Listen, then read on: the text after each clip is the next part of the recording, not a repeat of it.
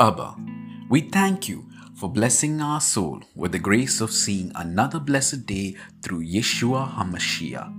In the name of Yeshua and by the power of the Holy Spirit, we thank you for hearing our prayers.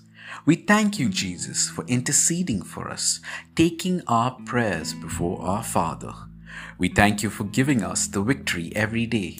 We lift up the name of Jesus and we give you all the glory, the entire honor, and all the praise. We pray for protection over our spouse, each of our children, our immediate family members, relatives, friends, acquaintances, and ourselves. Also, ask today for protection during all our travels, for our provision, finances, possession, health, safety, and welfare. We put all these things under the covering of your precious blood and declare that Satan cannot touch them on this day or any day to come. We thank you, Lord, for our deliverance.